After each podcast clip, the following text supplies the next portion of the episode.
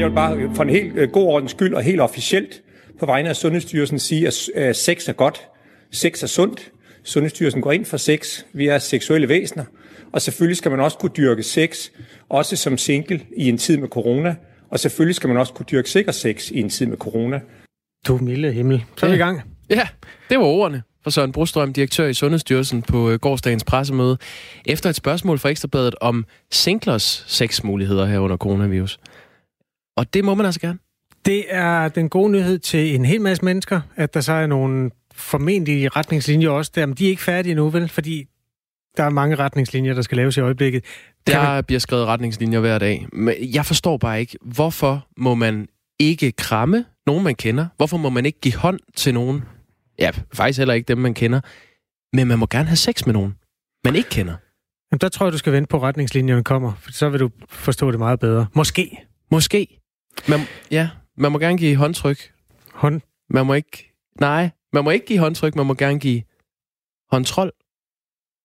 Stop dig selv. Ja, undskyld. Det er... Øhm, okay, jamen det ved jeg ikke. Er der, kan man forestille sig, at der ikke er... Øhm... Det, sm- det smitter ikke gennem øh, sæd og sekret. Nej. Corona. Det smitter gennem øh, øh, spyt. Jamen, der har du vel dit svar så. Ja, men så skal man jo ikke kysse den, man har sex med.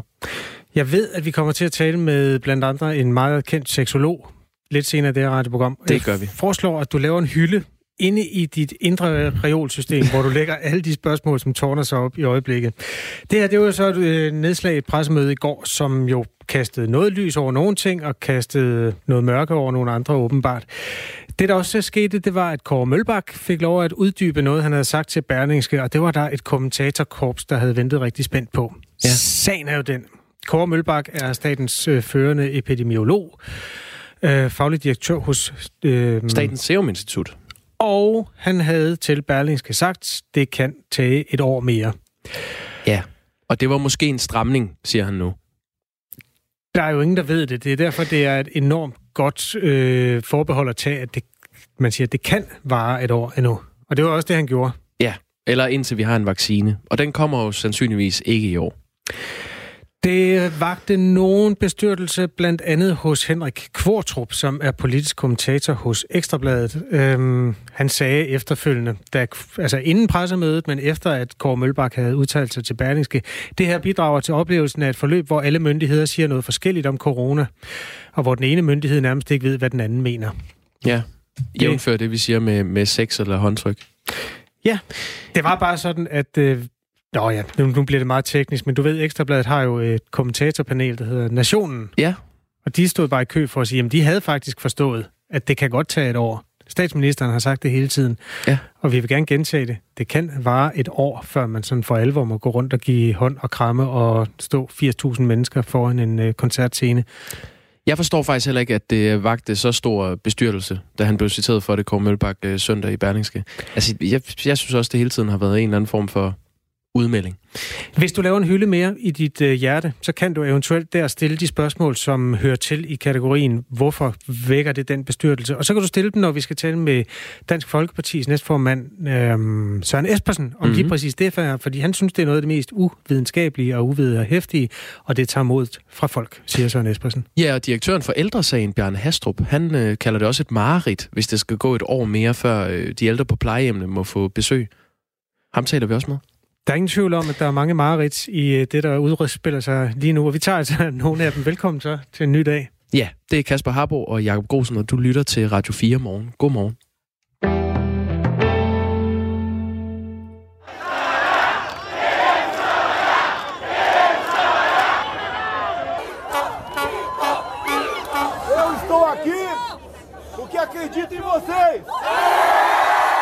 Bolsonaro i topform. Øhm, vi oversætter lige. Jeg er her, fordi jeg tror på jer. Og så jubler de. Jeg er her, fordi I tror på Brasilien. Og så jubler de igen. Bolsonaro, præsidenten i Brasilien, demonstrerede i weekenden mod landets guvernører. Det er dem, der har lukket store dele af samfundet i Brasilien ned. Ja, på grund af virusen selvfølgelig. Øh, Bolsonaro har flere gange nedtonet truslen fra coronavirus, som han kalder for en lille influenza.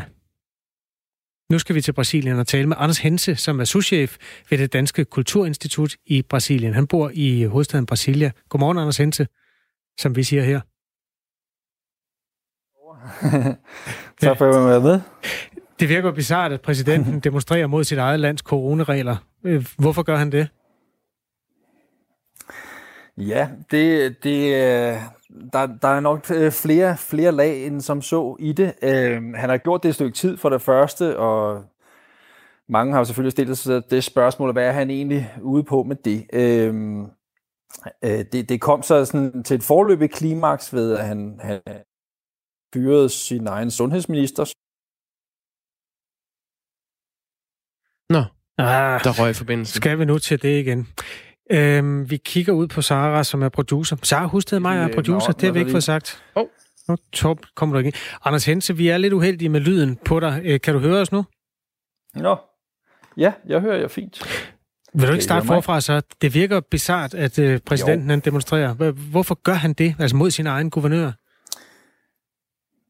Ja, altså han, han, han gør det mod snart sagt øh, alle, kan man sige, øh, inklusive sin egen sundhedsminister, som han så lige fik fyret i et øh, forløbet øh, klimaks, kan man sige, og så har han så lagt endnu mere i den kakkelovn ved at gå ud i, i sådan en demonstration som, som den i går. Øh, og der, der er ligesom den, øh, hvad skal man sige, pandemi-håndteringsdimension øh, i det, som selvfølgelig er alvorlig, og og han går imod altså, ja, videnskaben og al international erfaring øh, på den her måde. Øh, men der er faktisk, hvis vi tager et spadestik dybere ned i den her, øh, øh, det lille klip, I, I viste, øh, eller spillede lige før, hmm. så når han går ud og siger, at, at jeg tror på jer, så står han altså over for en, for en demonstration, som er kæmpe store banner, hvor de, hvor de øh, øh, proklamerer, at øh, altså, det er antidemokratisk demonstration. Øh, det er ikke kun anti-guvernører, men det handler, altså de står på de her banner, at de, er, de vil lukke den øh, kongressen, og vi skal have lukket højesteretten, øh, og vi skal have indført øh, øh, det, der hedder AI5, som er sådan en slags dekret, som var øh, mm. grundlaget for at indføre militærdiktaturet i 64. Så det er en okay. alvorlig sag, når han går ud og siger, jeg tror på jer. Lad os lige tage nogle fakta omkring Brasilien. Altså, det er jo et stort land med over 200 millioner øh, mennesker. Der registreres, og det er altså dem, der er testet positiv, knap 40.000 smittede. Og øh, så hvis man tager på dødsoffrene, der er små 2500, som er døde af covid-19 eller døde med det, som det hedder i øh, den her terminologi. Store dele af landet er lukket ned på grund af coronavirus, og det fik altså flere tusind til at gå på gaden i hovedstaden Brasilia i går øh, i protest mod nedlukningen blandt dem også landets præsident Bolsonaro. Og så er det altså, vi har Anders Hense med, som er souschef og som også sidder i Brasilia. Hvorfor er der så mange brasilianere, der er imod nedlukning af samfundet på grund af øh, coronavirus?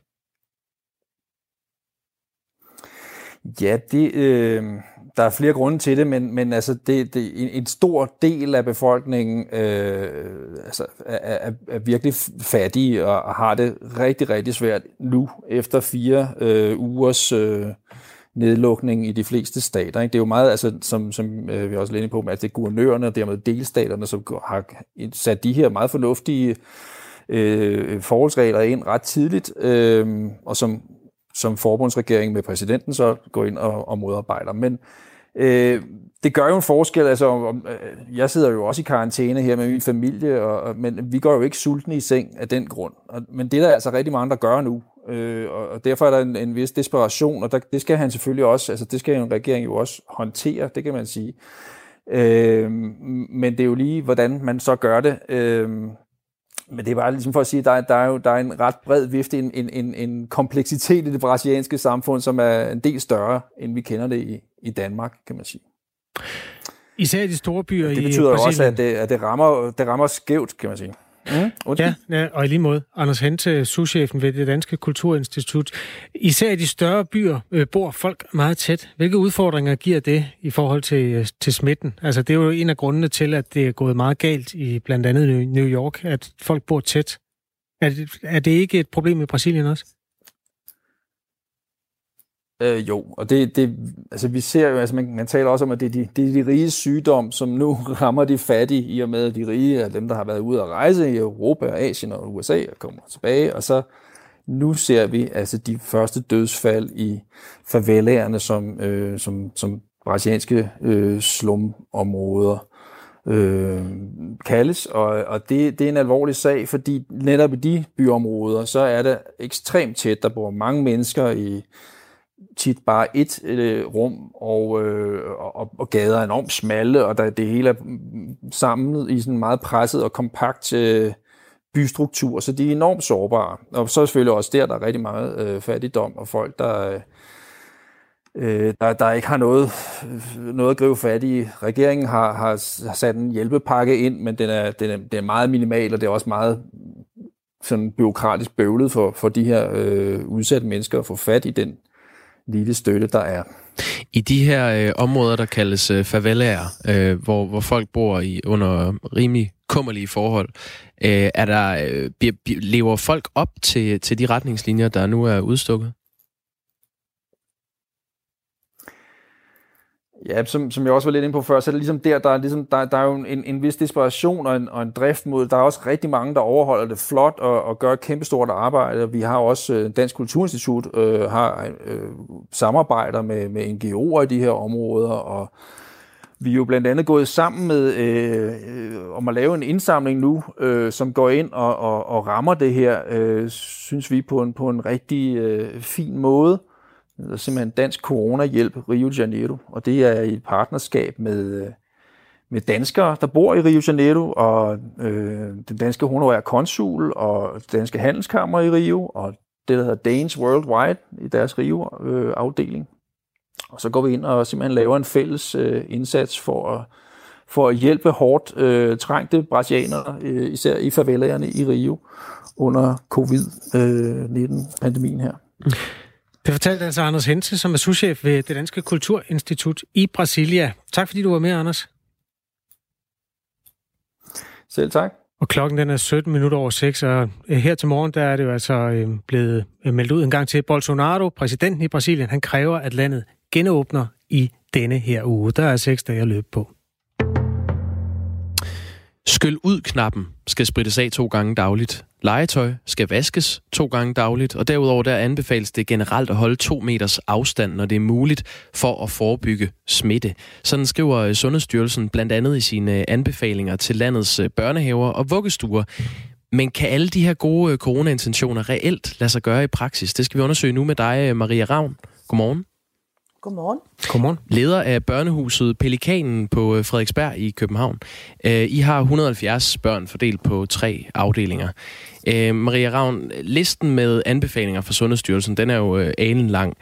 Er der nogle af anbefalingerne, som I på Pelikanen ikke er i stand til at efterleve? Nej, altså ikke den her uge.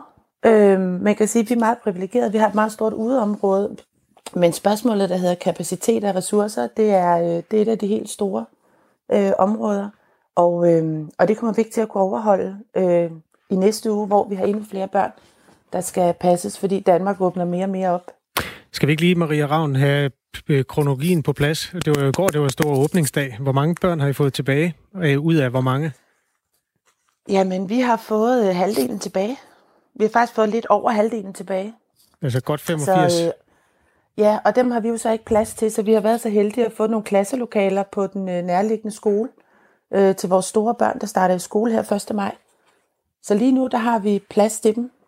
Øhm, men i næste uge, der er der flere, der har behov, så der skal vi have flere klasselokaler. Hvor mange børn kommer I op på i næste uge?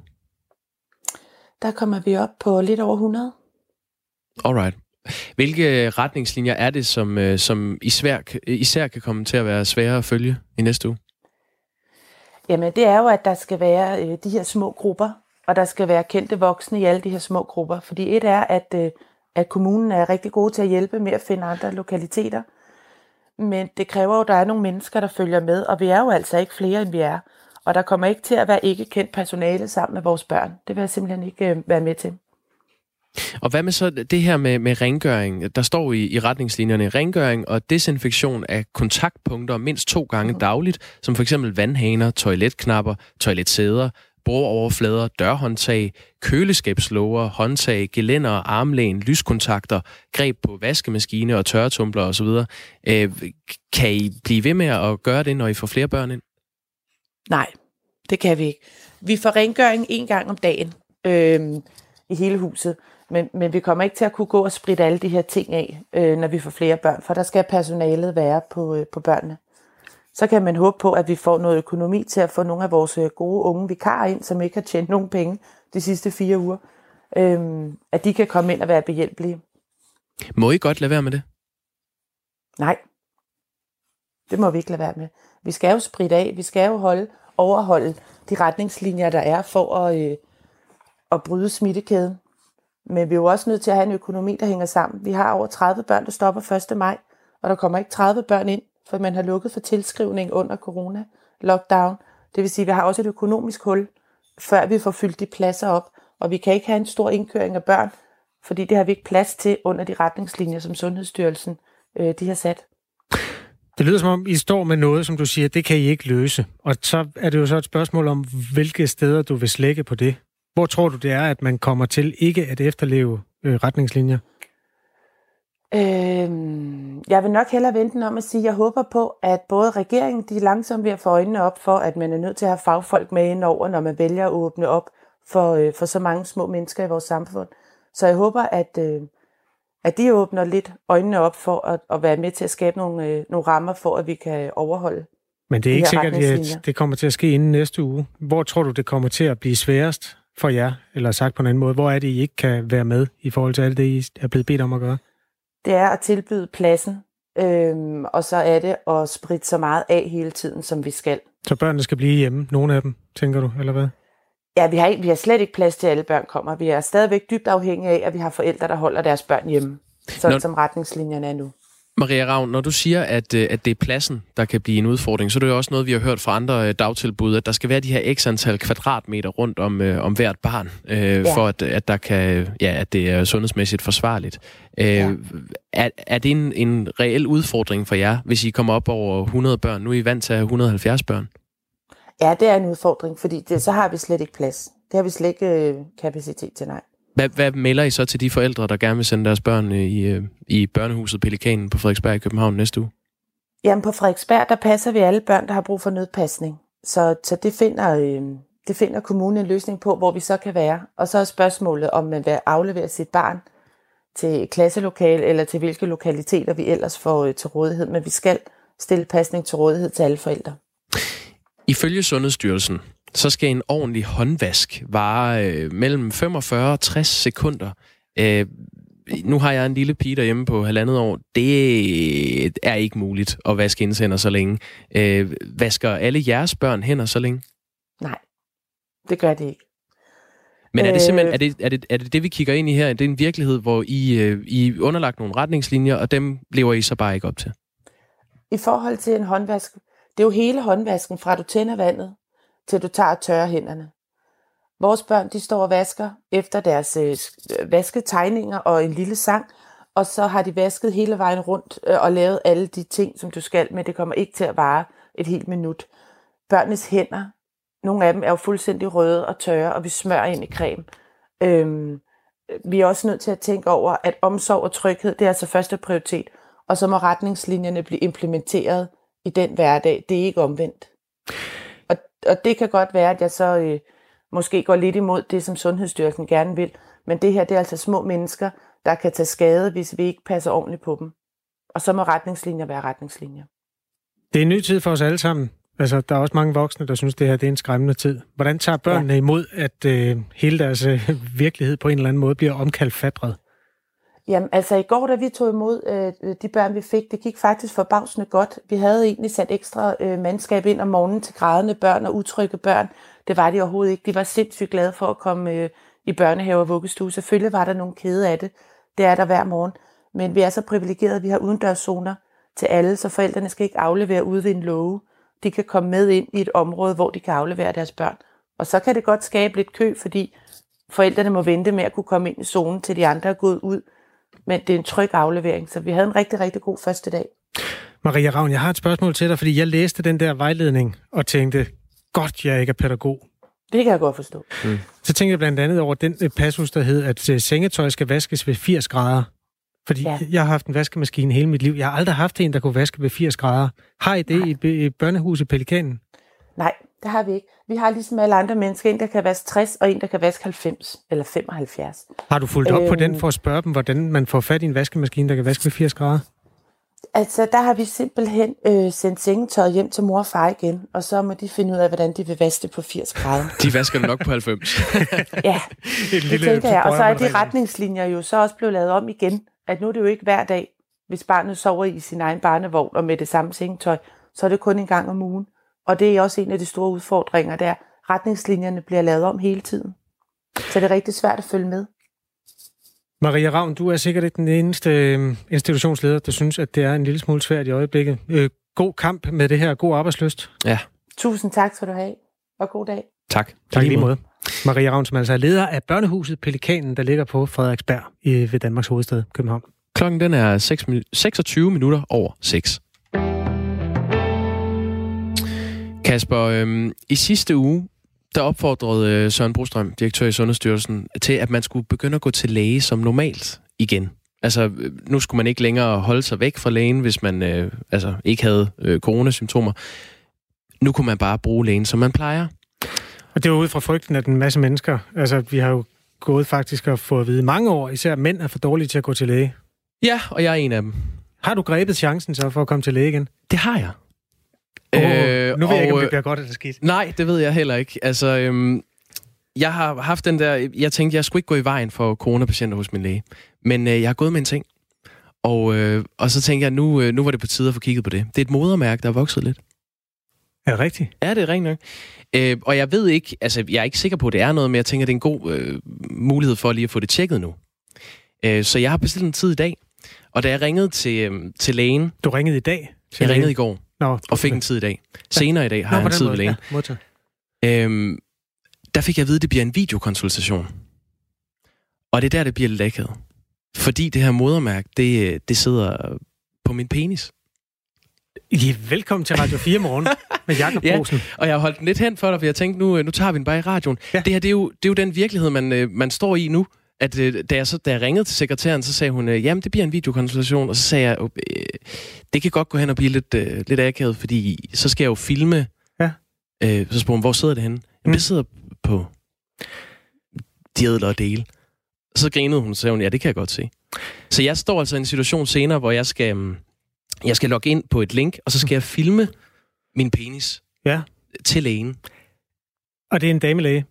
Det, jeg har betinget mig, det, det må gerne være mandelægen. Okay, Men det er jo, altså, det er jo en, øh, en akavet ting i forvejen at få tjekket sådan noget ja, det tænker jeg da også. Øh, men jeg, jeg tænker bare, at det er noget helt andet, når det så skal være på et webcam. Altså, det fjerner ligesom den der kliniske ting ved det. Jeg skal sidde derhjemme og filme. Er det godt eller skidt? Øh, jeg tænker, det bliver akavet. Men det kunne det også blive, hvis det var et levende menneske, kunne det ikke? Jo, men jeg tænker bare, det er noget andet at gå ind til lægen. Så er det ligesom sådan et lægerum. Ja. Her der skal jeg sidde og filme. Ikke at, at jeg er vant til at, at skulle filme øh, i en anden kontekst, men det er jo det, man hører om, at man kan. Er det Mm. ikke... Øh, øh, jamen, det var bare sådan en lille, en lille historie fra det virkelige liv. Ja, den peger utrolig mange steder hen. Jeg tror, den der blufærdighed er der mange, man der deler. ja, ja. Um, og så er der den der med videokonsultationen, som jo et eller andet sted er en øh, meget praktisk foranstaltning. Lige Ja. det der... Jeg håber meget, at det er en uh, sikker videoforbindelse. Altså, der har været meget snak om det her Zoom og sådan noget med, Nå Nå, ja. man får videregivet af sine personlige oplysninger. Så det er altså bare, det er en virkelighed, vi alle sammen øh, sidder og, og skal øh, nørkle med nu. Jakob, øh, vil du ikke kl. 6.29 i morgen onsdag fortælle, om det gik, som det skulle? Jo, jeg vil gerne komme med en opfølgning. Jeg, jeg er spændt på det, det vil jeg sige. Det er der mange, der er, tror jeg, Ja. nu, efter den teaser, som man siger. Værsgo. Klokken er 6.29. Hvad der ellers er sket i Danmark, det får du at vide nu hos Dagmar Iben Østergaard.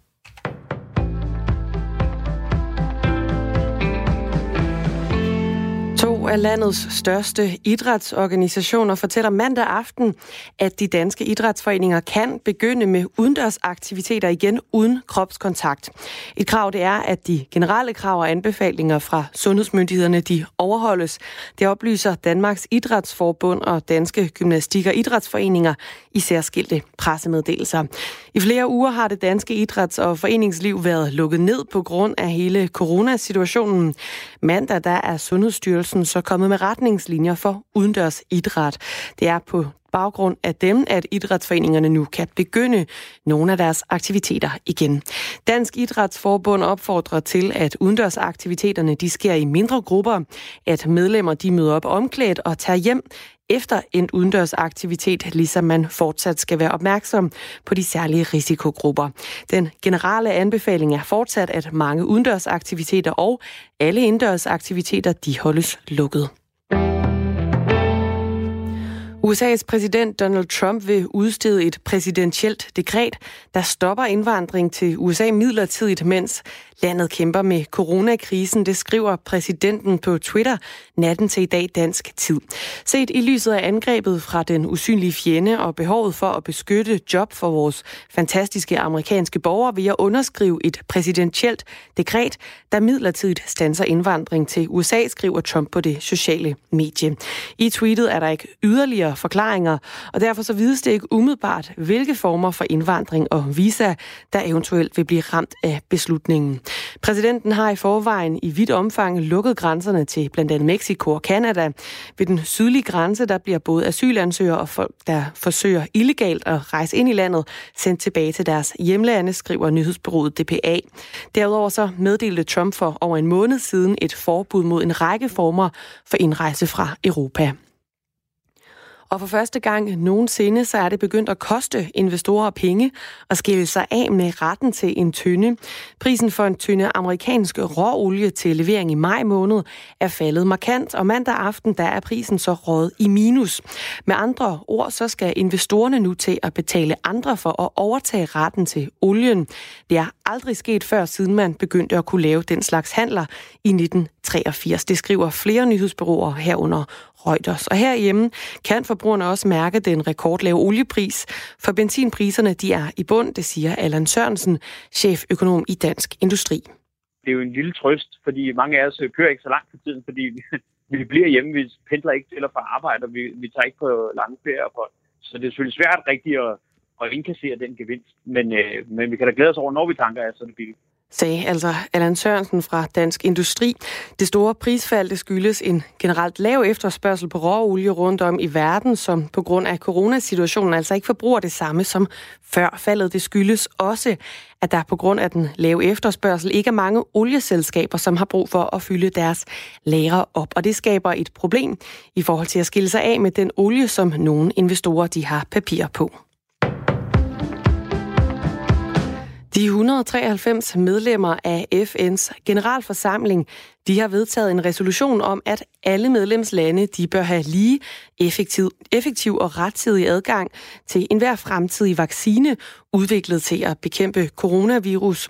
Udkastet til resolutionen blev lavet af Mexico med opbakning fra USA, og den opfordrer til en styrkelse af det internationale videnskabelige samarbejde, som er nødvendig for at bekæmpe covid-19, lyder det.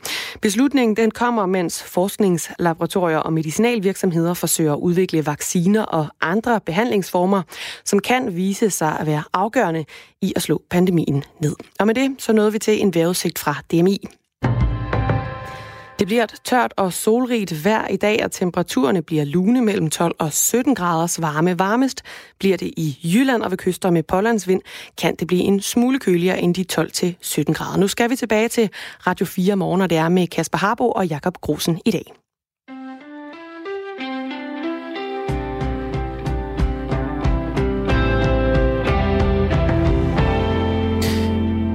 Og velkommen tilbage til os, Kasper Harbo. Ja, velkommen til øh, det, der ender med at blive tre timers øh, aktuel morgenradio. Dagmar Iben Østergaard er nyhedsvært, og det er så Jakob Grosen og Kasper Harbo, der sidder her.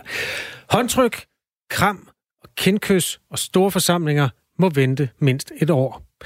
Det var i hvert fald ytringen fra Kåre Mølbak, der er direktør i Statens Serum Institut, i et interview, som han gav til Berlingske søndag. Mm.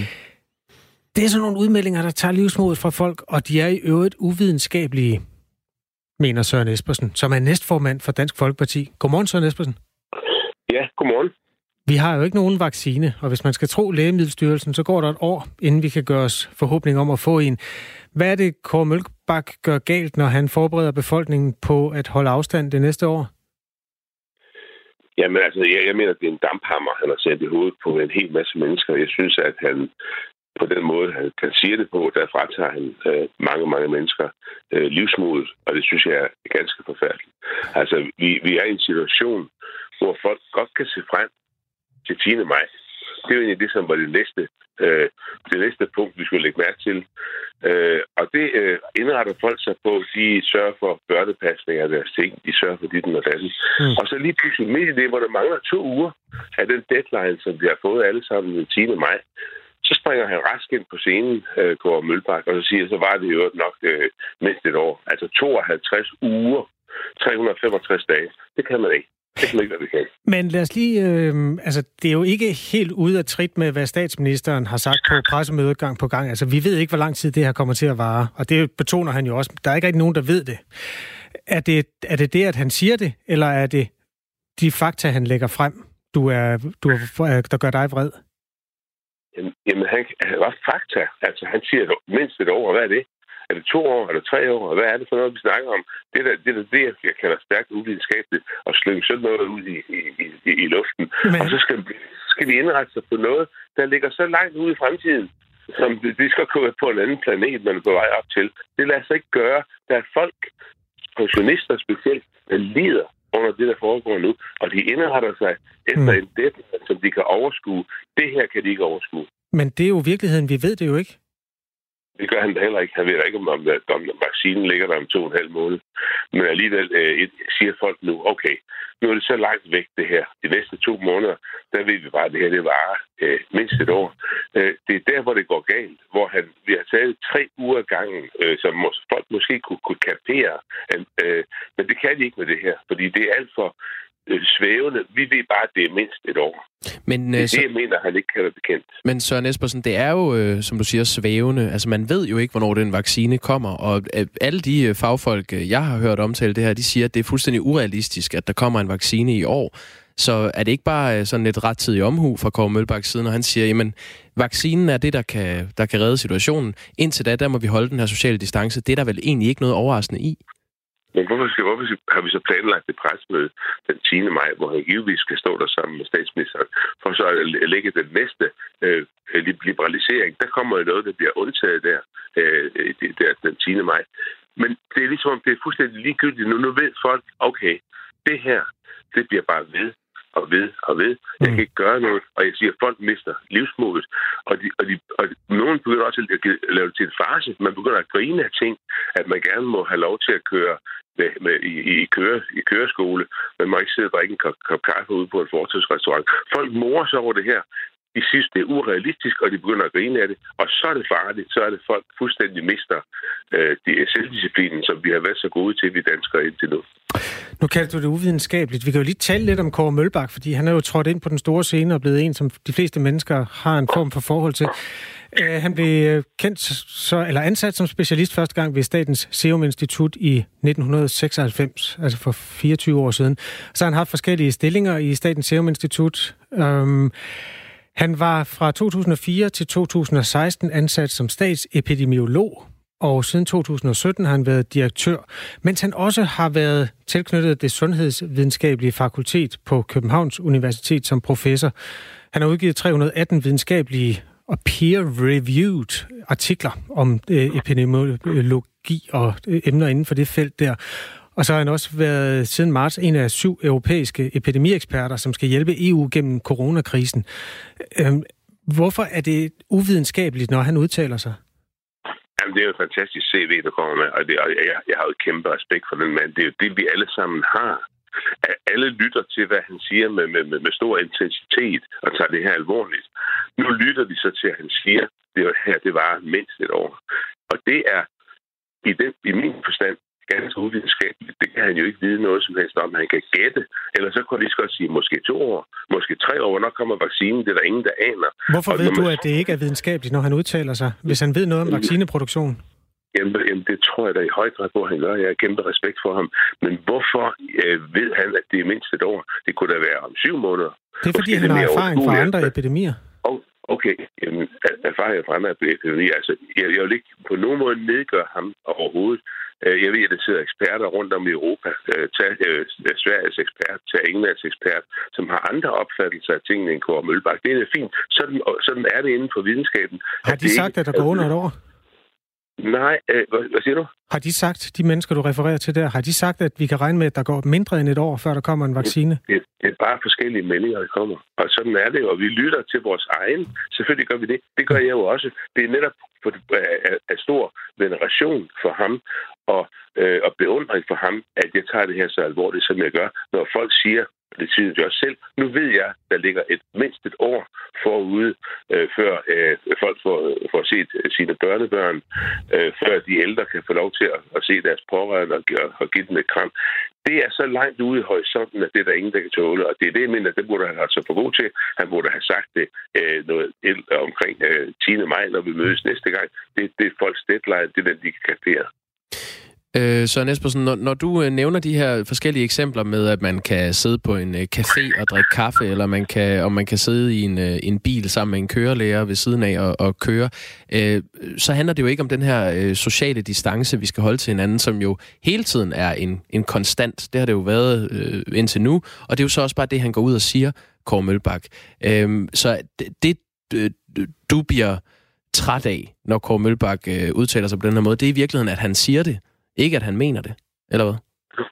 Nå, men altså, jeg, jeg nævnte det her som eksempel på, at folk de begynder at lave noget af det til en farse, og, og, og udtrykker bekymring for, at man gør det fordi vi har været så disciplineret indtil nu, som vi har været.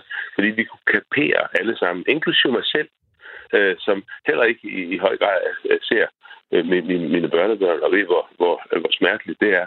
Øh, pårørende øh, til, til gamle mennesker, der sidder på, på plejehjemmet, der, der godt må lov til at få klippet tårnegl af, af de ansatte, men ikke må lov til at se deres øh, pårørende. Altså, de her ting begynder folk at more sig over. Fordi det, det er også et våben i forhold til at sige, mm. vi kan ikke klare det her mere. Og jeg siger bare, han skulle have gjort det på en anden måde. Jeg tror i øvrigt også, det kan se, at de udtalelser, der kommer nu senere fra ham, at han, han fortryder lidt. Han vil ikke sige det så bombastisk, og han mener, at, at skal har vinklet historien forkert, osv. osv., osv. Og det glæder mig da. Ja, øhm, altså der er jo forskellige måder at omgås den her type hårde fakta på. Man kunne sige, at under pesten, der døde hver tredje københavner for eksempel. Det havde været rigtig træls at få at vide, om, hvis man var københavner på det tidspunkt. Det, der sker nu, det er, at øh, vi får noget, der er rigtig, rigtig hårdt at vide, fordi vi er danskere i 2020, eller verdensborgere for den sags skyld. Hvis nu det er rigtigt, det han siger, skulle han så have sagt det før eller siden, eller skulle han bare have gået stille med det resten af sit liv? Men jeg synes ikke, at den danske befolkning skal behandles som, som børn bestemt ikke. De skal også have at vide øh, de, de reelle ting, hvis der er et eller andet, der sker. Jeg siger bare, at vi har været vant til at operere efter en deadline, efter tre uger ud i fremtiden, hvor vi kunne se, at nu er der nogle muligheder. Statsministeren var meget, meget optimistisk på sidste møde, det ikke, man kan huske, hvor hun smidte og sagde, at vi har gjort det rigtig godt, vi er på den rigtige vej, hvor folk tænker, godt, jeg giver den lige en skalle mere. Altså, det kan man godt.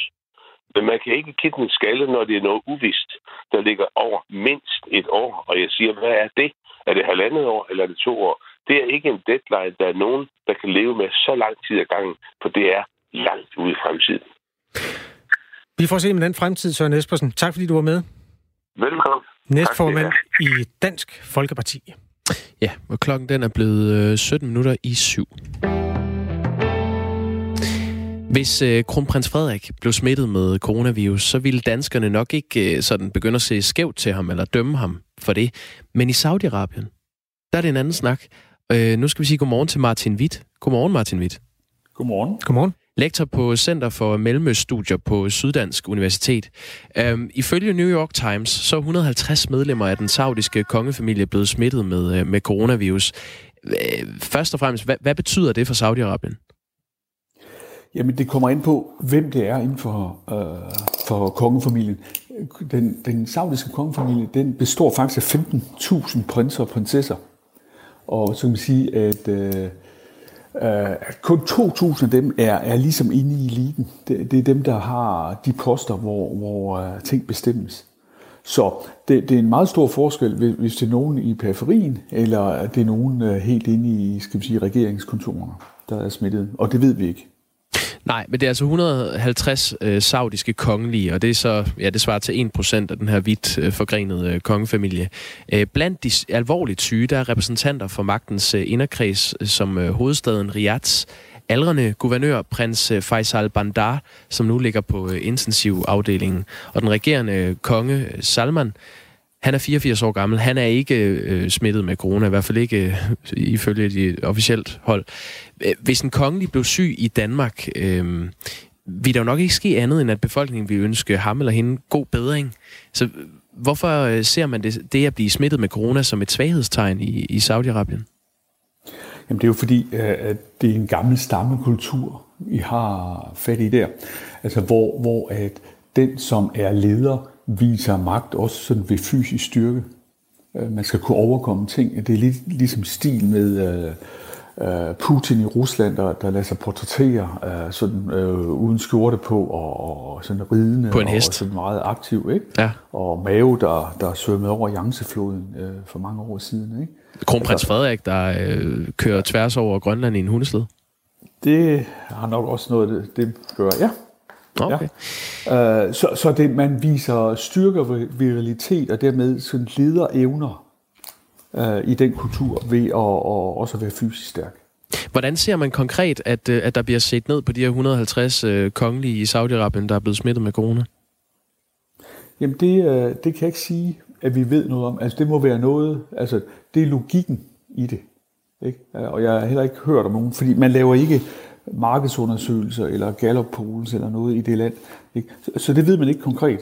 Øh, men man ved, at det er, kan vi sige, at, en krise som det her, hvis det rammer indercirklen, så vil det svække systemet og måske også tilliden til systemet. Har der været omtale af det i, i de saudiske medier? Uh, ikke så vidt jeg ved.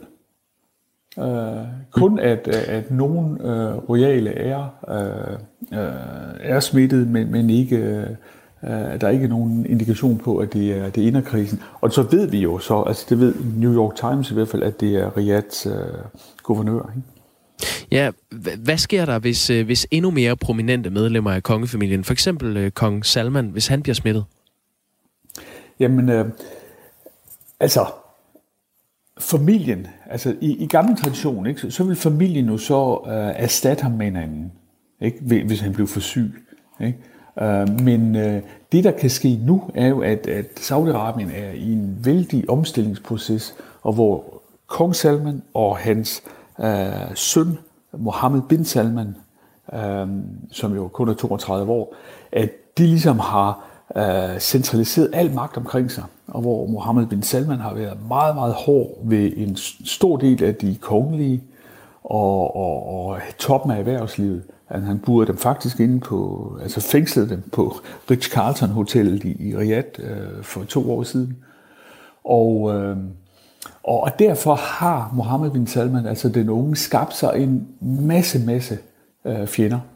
Og, og at man kan sige, at hvis, hvis øh, corona skulle komme ind i de cirkler der, og, og, og, og King Salman og, og Mohammed bin Salman sådan bliver svækket af det der, så kunne man godt forestille sig, at øh, øh, der kommer et opgør med dem øh, fra, fra de meget store dele af den saudiske familie, som er øh, uenige med dem.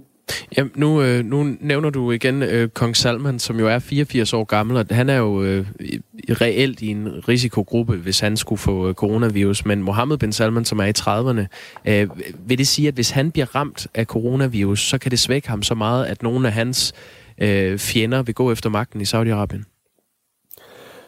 Ja, det er, det er i hvert fald en, en, en okay forståelse af den der ting. Altså, man skal huske på, man, man skal forestille sig det her, ikke? at, at uh, King Salman kommer på, fordi uh, en, en, en anden uh, konge dør.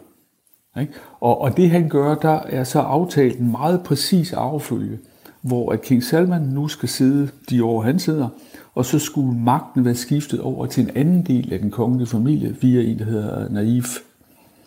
Øhm, og det, der så sker, det er, at uh, Mohammed bin Salman får sig manøvreret uh, rundt i det der, så han ender med at være kronprins. Så han, han har gjort en hel del, en, en meget stor del og indflydelsesdel, rig del af, af den royale familie i Saudi-Arabien, det har man gjort til fjender. Fordi de simpelthen, altså ved at vælge Mohammed bin Salman i stedet for ham, så er, øh, så er den del af familien sådan set ude af, af magtspillet, i hvert fald den næste generation. Øh, og de vil da prøve, det, det, det er da klart, at de vil prøve, det, det er da den logik, der ligger i de systemer, vil prøve at få øh, den magt tilbage, og, og skulle øh, King Salman øh, blive syg, og, og Mohammed blive svækket, jamen så må det da være øh, der, man sætter ind i den sammenhæng. Martin Witt, lektor for center, eller på Center for Mellemøststudier på Syddansk Universitet. Tak for den her udlægning af den saudiske logik. Selv tak. Ja, Saudi-Arabien har officielt under 6.000 registrerede smittetilfælde og under 100 døde. Nu er det så 150 af de kongelige, der, der er smittet med corona, og myndighederne i landet forudser, at op til 200.000 vil blive smittet i de kommende uger. Ja, det er coronaens tid også i Saudi-Arabien. Det er den 21. april 2020. Husk, du kan skrive sms'er, hvis du får lyst til det. Bo har skrevet ind til os. Han øh, hvad hedder det, kobler sig lidt op på den historie, vi var ombord i tidligere, da vi diskuterede med Søren Espersen, eller på vegne af hvad skal man sige, Kåre Mølbak diskuterede med Søren Espersen. Du stillede man, ham nogle spørgsmål. Ja, hvorvidt man... Det var et interview. Ja. Det skal epidemiologen øh, gå ud og fortælle det, som det er, hvis han tror, at der går et år, før vi kommer til at kramme vores børnebørn, dem der har nogen.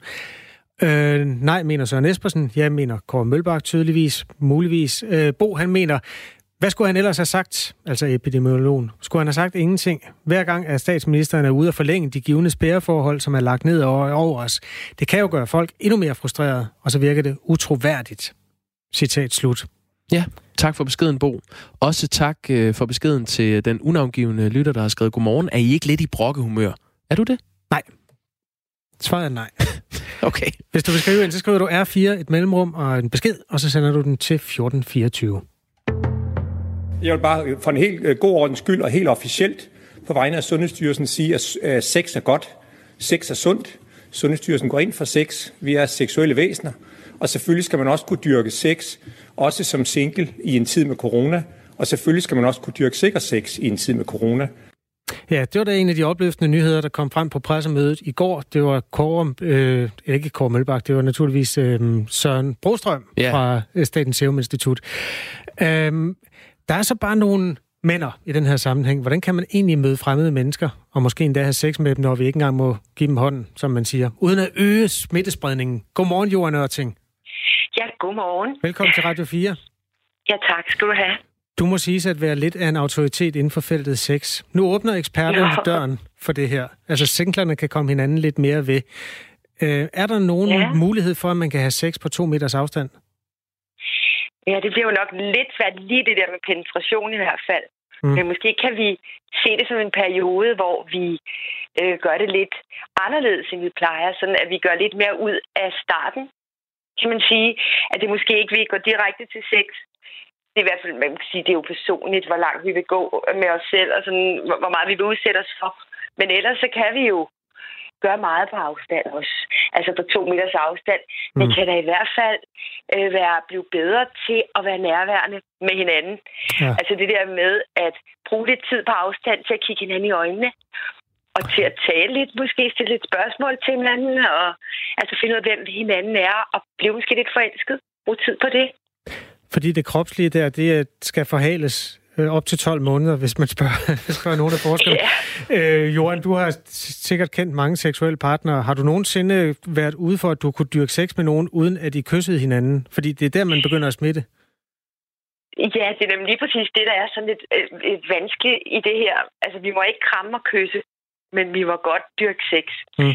Så altså, vi ved jo, altså det her det er måske også en meddelelse til de prostituerede, at de godt må åbne deres butik på samme måde som massører mm. og øh, fysioterapeuter, og det ved jeg jo ikke, om det er det, det betyder.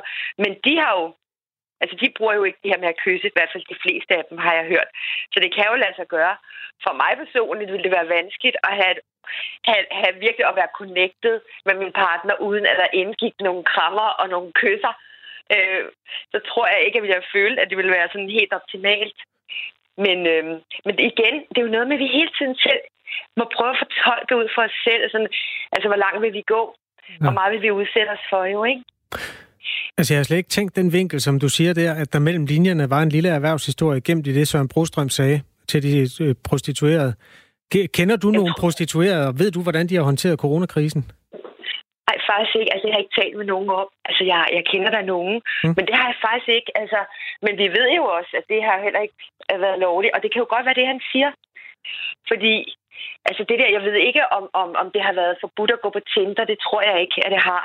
Og jeg tror da også for singler i den her tid, at der har været brugt meget tid på det der med at chatte, at kommunikere.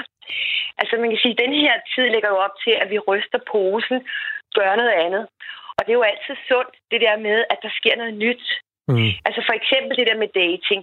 Altså måske er vi også nogle gange lidt for hurtige ud i det der med, om hvordan ser du ud, hvad tænder du på, hvad, øh, altså at det, det går hurtigt over til det erotiske. Altså det kunne jo måske være godt for os, det der med, at vi øh, finder ud af først, hvem er det? Hvem er det, vi er sammen med? Og altså, er der noget her, og, og kan, kan vi på nogen måde også have det sjovt ved at gå lidt dybere? Mm. Altså også bare sådan noget med øjenkontakt. Altså det der med, at vi kan kigge hinanden dybt i øjnene, det kan vi jo godt gøre lidt på afstand. Og, og man kan sige, det er jo egentlig, de fleste af os længes tit efter nærvær. Altså mange kvinder vil i hvert fald sige, en, en nærværende mand, hvis man spurgte dem om fem gode egenskaber til en mand, så ville hun sige nærværende. Ja. Og det har jo noget med øjenkontakt at gøre. Altså det der med virkelig at kunne connecte. Altså fordi, hvad er, også, hvad er forspil? Altså de, hvis man spørger ja. folk, hvad er forspil? Jamen så vil de fleste jo sige, at det er jo der, hvor vi så skal varme op og blive lidt øh, ophidset. Øh, men i virkeligheden er forspillet jo egentlig, at vi connecter med hinanden, sådan så vi senere kan blive ophidset. Altså, vi kan jo ikke rigtig blive ophidset uden at connecte. Så måske kan vi bruge den her periode også til at connecte lidt mere. Altså sådan være mere nærværende i det, vi gør. Men når Søren Brostrøm siger, at sex er godt, sex er sundt, Sundhedsstyrelsen ja. går, er all in for sex, øh, så ja. tror jeg ikke, at han øh, mener øh, en ny måde at have sex på. Altså det lyder som, som mere af det gode gamle fra, øh, fra yeah. Søren Brostrøm. Hvad, hvad tænker du om det, Johan Ørting, som seksolog, at den her melding kommer nu, hvor man altså ikke må, må give hånd eller kramme? Ja, altså det, det er svært at, helt at forstå, men det er det jo i hele den her periode, det der med, at vi, altså vi, er, vi, må, vi skal hele tiden holde to meters afstand, for vi at vide på alle. Ikke også? Så hvordan kan vi så have sex på to meters afstand? Så er det jo netop noget med, at, at vi øh, altså den kan vi jo ikke leve op til. Hvis vi skal have sex med hinanden, så skal vi jo også gøre det ordentligt. Altså på den måde, at så, så må man selv risikere at sige, Nå, nu vælger jeg så at være sammen med ham her, og jeg, han har spritet sine hænder, og, og jeg har og, og gjort det, og spist de vitaminpiller, og hvad man ellers skal spise for ens immunforsvar. Det kan, øh, det kan, det kan være stærkt. Så det, altså, det må være en personlig ansvar, man tager, øh, når man går tæt. Og så kan man jo undersøge sin partner netop. Altså, er det en ansvarsfuld, man er sammen med en, der, har, der ved, at han ikke er syg eller hun. Altså at, men samtidig siger de også, om det er godt at blive smittet. Altså, så det, er, det hele er jo vanskeligt at finde ud af. Men ja. måske skulle man ikke gå i seng med 10, øh, altså en ny en hver dag.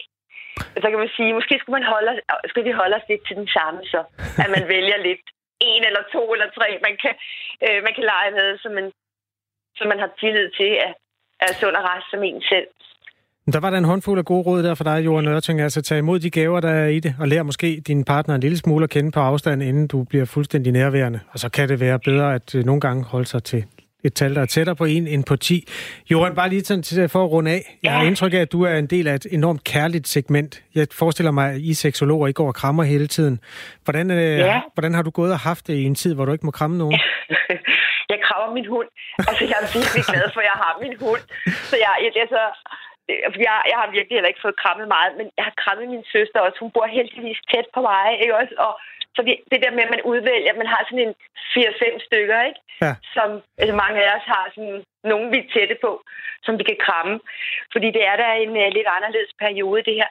Men vi kan, vi kan virkelig dyrke det der med at få kommunikeret med hinanden. Ikke? Altså, meget, mm. altså, det tror jeg også singlerne, altså det der med, at man, man man, man relaterer jo, altså ligesom relationer er meget vigtige i den her periode. Hvem er det, vi har været i kontakt med? Hvem har vi haft lyst til at være i kontakt med? Altså det er jo sådan en periode, hvor vi finder ud af, hvad, hvem er vigtige for os, og, og, og komme lidt i dybden måske også med dem, der så er vigtige. Ikke? Ja. ja. Johan Ørting, mm. tusind tak, fordi ja. øh, den der håndfuld af gode råd. Jeg ved ikke, om det var sådan, der var så mange gode råd i det, fordi jeg, jeg tror ikke, jeg bidrog særlig meget med det. Ja, det er i hvert fald svært for mig at se et samme live på to mm. meters afstand. Men alt det, vi kan i en sofa, kan man sige. Vi ja. kan ligge hver sin side af sofaen og nusse fødder mod fødder, ikke også? Eller Bare, så længe man ikke giver hånd. Ja. ja, så er man nået et stykke. Ja, så længe vi ikke giver hånd og krammer. Strik fødderne af først, jo. Ja, lige præcis. Fodsprit. ja. Tusind tak, fordi du var med, ja. Johan Ørting. Selv tak. Ha' en god dag. Tak i lige måde. Du lytter til Radio 4 morgen.